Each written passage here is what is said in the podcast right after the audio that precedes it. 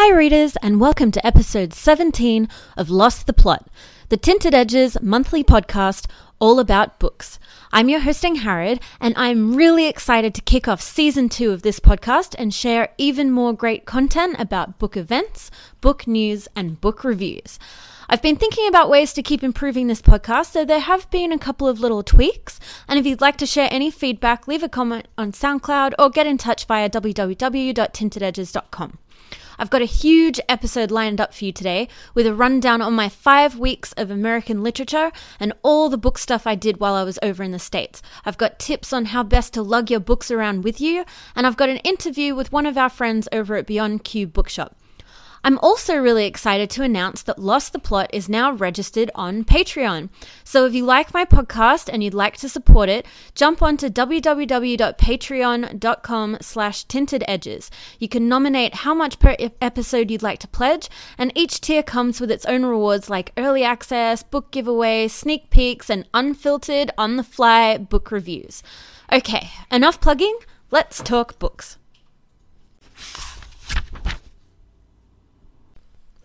So I recently came back from 5 weeks of travel in America. Now, although my reasons for going over there were not strictly book related, that didn't mean that there weren't heaps of great book things that I got to do. I also decided to do 5 weeks of American literature and read only American books while I traveled. I'll talk about the logistics of lugging books around later on, but let's get started with some of my recommendations of book things to do in the USA. So we arrived in LA, and basically the first thing we did was go to the Wizarding World of Harry Potter in Universal Studios, Hollywood in California. We were staying in downtown LA, and by far the easiest way to get there is via the LA Metro. You can book tickets to the park online, and there are definitely some things that I would recommend sorting out before you go. And number one, lather up in sunscreen. There is not much shade, especially in the lines, and although California sun is not quite Australian sun, it is not to be taken lightly, a lesson that I learned the hard way. And number two, if you can avoid taking a bag or a backpack, avoid it. You can get through Universal Studios security way faster without a bag, and it's way more convenient anyway if you're going on rides. So it's definitely best to get there early because the crowds really start to pick up around midday and the heat starts to beat down on you. Now, when you first walk up to Harry Potter World and see the entry into Hogsmeade, the faux snow on the roofs does look a little incongruous against the bright blue Los Angeles sky. But after you walk through the archway, the disbelief melts away like magic. Now, a lot of the park is made up of wizarding shops, places to get butterbeer and wizarding snacks, and reproductions of sets from the film. The Hogshead Pub is a great place to go try butterbeer, mostly because there are plenty of places to sit and lots of shade, and if you go there, you can get it normal or spiked. I went for normal because it was going to be a big day, and it tastes a lot like a mix between butterscotch and creaming soda with like sweet cream stuff on the top. However, the main attractions for me were definitely Ollivander's wand shop and the Harry Potter and the Forbidden Journey ride. Now, both of these have pretty long lines, so I would do them first. Also, don't be like me and get in the wrong line for the Forbidden Journey ride. The staff there were not very clear about this, but if you ask them which is the singles line and you don't mind not necessarily sitting with whoever you've come to the park with, you can skip basically the entire line and avoid lining up for an hour or two in a group in the hot sun. The ride is totally worth it though, highlight of the park, and the whole thing is basically exclusive content presented by the actors from the films, and yeah, it was the highlight of our day. Even though we got sunburned while we were waiting. Anyway, Ollivander's is also really fun. You squeeze into this tiny room, then go through a secret door to watch the show. It's really nice seeing a couple of the kids get selected and they get to have a go at choosing their wand, and all the animatronics and stuff are a great touch. After watching the wand choose the witch or wizard, you then have the opportunity to get your own wand in the actual shop next door. Now, they only have 13 or so types of wood, or you get options to get replicas from the various ones that belong to characters in the films. And I have to say, I got an eye roll from one of the staff members who said, no, they're not like Pottermore, and no, they don't stock the hundreds of wand types you can get when you do your wand selection on Pottermore, when I asked her whether they had any cherry wood wands. Anyway, I ended up getting a willow wand, nice and bendy, and if you do buy a wand from Ollivander's, definitely spend the extra $5 and get one of the interactive ones. The wands have a special feature at the end that allows you to interact with the displays all around the park, and this was one of my favorite parts, going and exploring the park, finding the little metallic discs on the ground. You do the spell and it makes the display come to life. It was really cool. The only thing that was a little bit annoying is that if you don't get it right straight away, there are staff everywhere and they will come over and grab your arm and do it for you, which kind of takes the magic, no pun intended, out of it. Especially if like you're a little kid and you just want to have a go, you know, let alone me as an adult. Anyway, it was a great day out, but it was definitely not the only book-related thing I got to do in LA. So one evening, when we were going out with our friends for dinner, I walked past a place called Library Bar. Now, I was like, oh my gosh, Library Bar, we have to go there. So our friends were kind enough to make a stop, and it ended up being this great little library-themed bar. Beautiful decor, awesome cocktails, delicious tapas, and I would definitely recommend it if you ever end up around West 6th Street in downtown LA. Another really great find was Green Apple Books on Clement Street in San Francisco, also still in California. It's a really fun area where the street gets shut down for farmers markets on the weekend, and this bookstore was so great, and I loved it so much I bought a souvenir sweater. And the girl at the cash register, who was basically the coolest girl I had ever seen, she was super great, and she pulled me down the last sweater which was hanging on display. And that was the last one. They didn't have any more after that. I didn't even care what size it was. I was like, oh my gosh, I must get this. Anyway, they have a huge selection of books. It has a really great vibe. And I definitely had to leave quickly before I just weighed myself down even more with books. So although I only had a couple of nights in Portland, Oregon, I did manage to stumble across a street library near our Airbnb in southwest Portland, and it was, you know, it's a really beautiful, leafy, inclusive area, great sense of community, and there are apparently heaps of them around there. So if you go onto the Little Free Libraries website and search Portland, it just lights up, absolutely lights up. They are everywhere. Anyway, so hopefully down the track we can maybe get a few more street libraries around in Canberra. Hopefully I can start a trend. Anyway, so finally, another really cool place I visited was in San Clemente in South California called Friends of the Library. And it's this little secondhand bookstore attached to the library run by retired volunteers. They were absolutely lovely people there. And there was a bit of a laugh when one of the ladies accidentally rang up $8,000 for the secondhand book and the reusable bag that I bought, but luckily I actually only had to pay $8. So I just mentioned earlier I did 5 weeks of American literature and I managed to get through 10 books, all either set in America or by American authors. Now, I don't use my e-reader very often unless I'm traveling or I'm reading a review copy. But it definitely got a big workout while I was away. I loaded it up with an ambitious number of books, and I did not get through them all, unfortunately, but I still have a few on there that I'll probably read down the track. And I carried quite a few with me as well.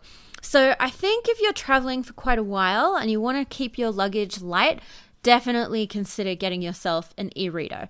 Although ebooks aren't always as cheap as you might think.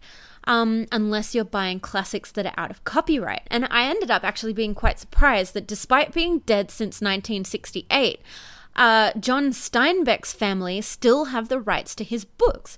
But then I remembered in Australia, despite all the recent calls by the Productivity Commission to scale it back to 15 years after publication, which I've talked about in previous episodes, at the moment books can become part of the public domain only 70 years after the death of the author. And so it hasn't quite been 50 years after the death of Steinbeck. Although in America, apparently in some circumstances, copyright can last as long as 70 years after the death of the author or 95 years after the date of publication. Anyway, the battle for the rights to Steinbeck's works is still ongoing, though copyright issues in Australia in general seem to have taken a little bit of a backseat for now. Anyway, sorry, I digress. Ebooks. My e-reader that I have is a Kobo Glow, and it's pretty good. The best thing about it is that it has a backlight, which is why it's called the Glow, which makes it easy to read on long flights without having to turn the light on and disturb the people around you. However, it can get a bit glitchy sometimes, and there was this critical moment where I was stuck in a tent in this festival in the middle of Oregon trying to recover from being sick, and all I had to get me through was the book I was reading, which was The Sellout by Paul Beatty, which you must read. It was Read of the Year. Anyway, my Kobo just froze. The screen froze. There was nothing I could do until we got back out of the festival a couple of days later, back into civilization. The screen froze, and I think my heart froze with it. Anyway, so I did manage to leave 2 books behind at the Friends of the Library bookshop, though I did buy a book while I was there as well. I left behind one of my books, which was Shiv's Matrix Plus, which is sort of a novel plus a collection of short stories, though it did get caught in the rain, so I was surprised. I was reading it in Mexico. It just poured down on us. It got a bit warped, so I was surprised that they took it, given they have quite a strict policy on the quality of books.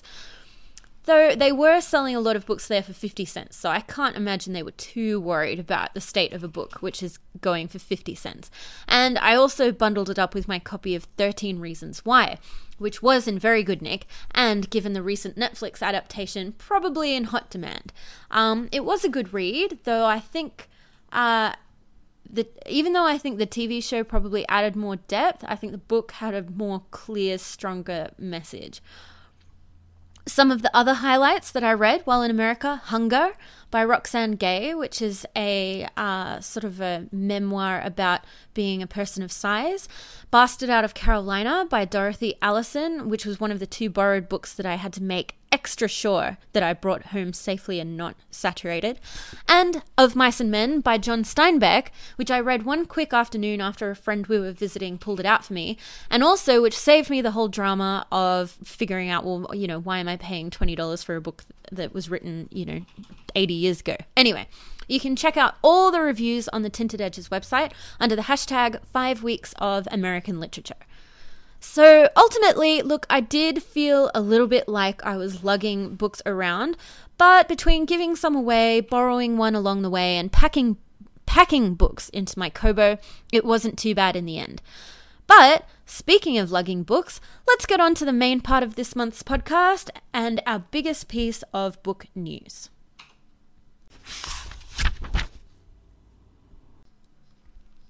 I've moved house a lot of times.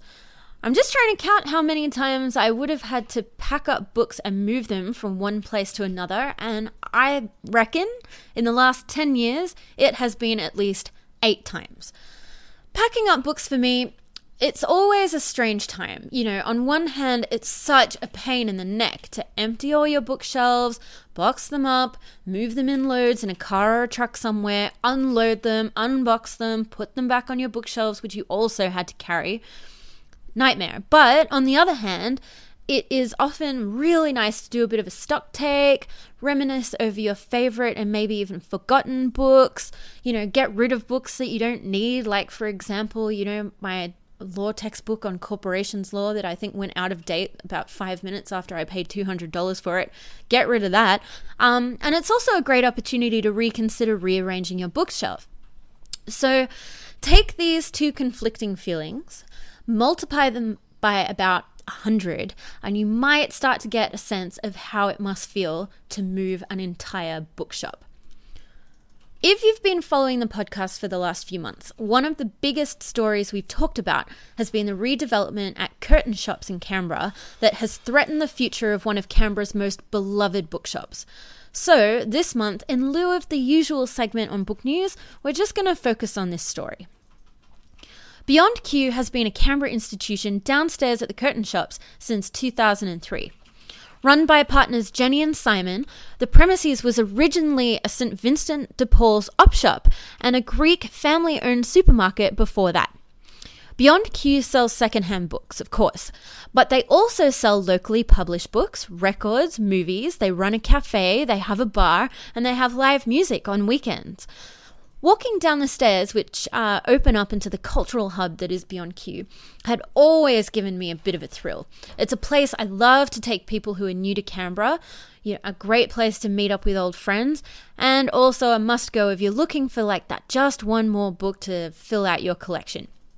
The glass cabinet displays always contain something different. And I remember last year, the day that I found out Richard Adams had died, I think I talked about that in back in episode 10, I remember I slinking off to Beyond Q to nurse my despair over a coffee and browse the books, and I was absolutely touched to see a little tribute display to my favourite author. The photos I use for my blog of me holding my white bunny Gru were also taken at in the rare books room at Beyond Q, and Simon was kind enough to let me in and take some photos there. And I have to say, I'd always been a little bit nervous about hanging around that part of the shop, and I remember someone confiding in me one time that there was a poltergeist, apparently, that moved things around, especially late at night and especially in the rare books section. So when I saw the call out for volunteers last weekend to help compact the 186,000 items that needed to be moved to the new Western Creek location last weekend, I knew I absolutely was going to go around there to help. So it was a bit confronting after all this history, you know, I've had with Beyond Q, walking in there and seeing half the shelves gone and the vast majority of the books. There was still quite a lot to be done, but it looked like the skeleton of the store as I had last seen it before I went to America.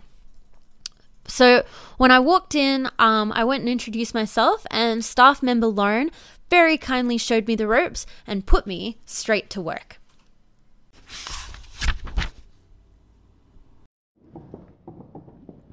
So we're just in the bottom of Beyond Q Bookshop at the Curtin Shops. And Lauren is about to give me a crash course in the best way to pack books in boxes. Thank you very much, Lauren. No worries at all. So she's just got a couple of armfuls of boxes to get me started. Yep, I'll just grab you a pen. Or actually, you can use mine. That's all good. Oh, I should have BYO pen. I didn't even you're think. All good. You're all good. So I'll get you started on poetry that I started, and then started doing another section. But you can finish where I left off. Oh, fantastic. And so I just got up to Australian poetry number 1. Yep. I think that's right. So I would start then with Australian poetry number 2? Yes. And so I finished anthologies, and so then did 4 out of 4 to make it, to show that you finished so it. So they're all in alphabetical-ish order? Sort of. Since it's just a small section, we won't put, you know, letters of the alphabet for the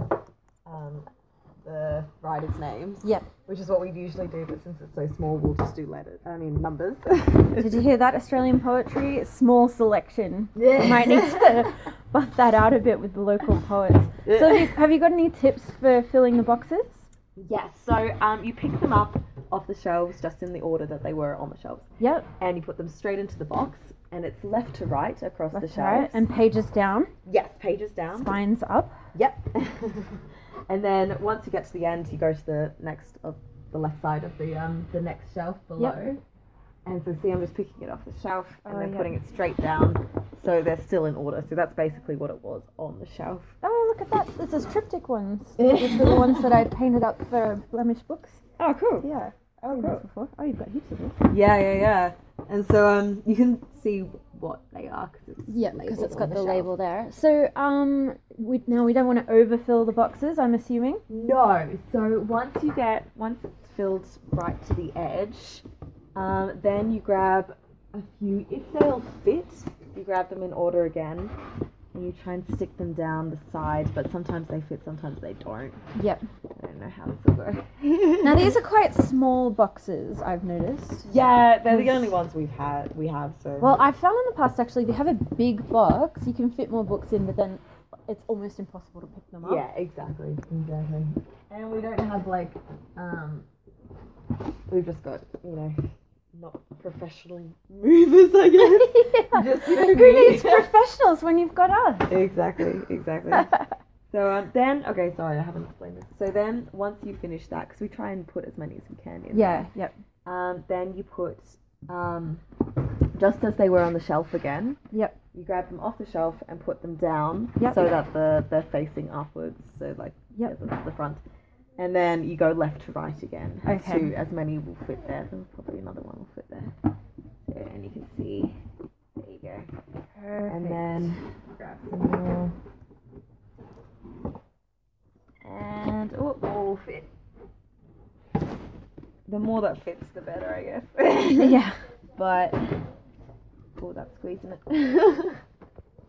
And then you go this one to, like, close it up. So we're folding the panels instead of sticky taping them, is that right? Yes. Yeah, just because it's easier because we recycle these boxes. Ah, so you don't have to worry about tearing all the cardboard. Yeah, exactly. Yeah. So first rodeo. Because we're reusing them. Is that So and then you put this one down and it just goes around like a circle. Anti-clockwise. Yep. And then you put it under like that. And then scratch out whatever was here. As I said, we were reusing them. Yep. And so then it's Australian poetry. And what number did I say it was? Is it 2? Number 2 now. Number 2. And there you go. Perfect. And so then when I finished filling up all the Australian poetry boxes, which doesn't seem like there's too many left. Yeah. Are these sound? Oh yeah, that's Henry Lawson's. This is still Australian poetry. So when I'm done with those, then I'll go back and say out of how many boxes total. Yep, exactly. So say this was the last box. You just go two out of two. And sometimes say you'd finish Australian poetry, but you still have lots of room in your box left. Yep. Then you'd move on to the next one. Yep. And so say just general poetry. And then in this box, you'd then say Australian poetry 2 out of 2. Yep. Then general poetry 1. Yep. So. Does that make sense? That makes perfect sense. Well. No. It sounds like a good system. So I guess if somebody at home was moving house, this would be a really good way if they had their bookshelves in a particular way to keep track of where everything is going. Yeah, sure. I can't really take credit. I was told how to do it. Oh, it's not your system? No. I was told how to do it by Julie. Being trained. Passing on the knowledge. Exactly. Perfect. All right. So, you can have a go, but I think I messed up the order of that. And I haven't really done this. That's okay. They actually all look like they're the same book. So. Hey, that's true. Are they not? No, that one is true. The same as that one. There we go. Okay. And so I'll let you... I haven't done this. So I made you have to reach over it. We've just stacked boxes in front of the bookshelf. So it's... that's okay. I'm flexible. Both in body and in spirit. Nice. So, I'll let you have a go. All right, well, I'll get started and I'll give you a hoy if I have any problems. No worries. Awesome. Thank you so much, Lauren. Oh, perfect. Thank you. I think some takeaway messages from that was that packing books as a business is a much, much more difficult undertaking than just your personal library. When you're moving a large volume of books, you really want lots of small to medium boxes that are all uniform in size, easy to stack and label, and also easy to stack in a trailer or a truck. You definitely don't want to overfill boxes because they might A, break, B, be too heavy to carry, or C, no longer be perfectly flat and more difficult to stack. Personally, though, if you don't have so many books that you need to stack them in layers in your moving vehicle of choice, my preferred and maybe slightly controversial method of moving books is actually to use green bags. The reason for this is that they are a good size, they are much easier to carry than boxes, and you can easily use the handles to tie them up and untie them afterwards without having to fiddle around with tape. While I was at Beyond Q, I managed to get through Australian poetry, all the other kinds of poetry, some of the cookbooks and food writing before we ran out of boxes to fill. I forgot to keep count, but it ended up being more than 30 boxes that I packed, which wasn't too bad, I thought, for an afternoon's work. It's a pretty relaxing job, but you do get nice and warmed up moving the boxes around. Afterwards, Jenny very kindly made a coffee and we had a quick sit down and a chat before I helped load up some cars. The plans for the new place sound wonderful, with a funky split-level setup, and it sounds like there's going to be a bit of a speakeasy situation going on, and I can't wait to check it out when it's all ready to go. It was a huge job for them moving the shop, and it looked like they were down to the wire getting it done by a 12 midnight deadline on the 30th of September, which they were given. So despite all the hard work, I am certain the new place will be totally worth it. Their new address is number 11 Brearley Street in Western Arcade in Western Creek, and you can check out their Facebook page for more updates on when they're going to be up and running for business.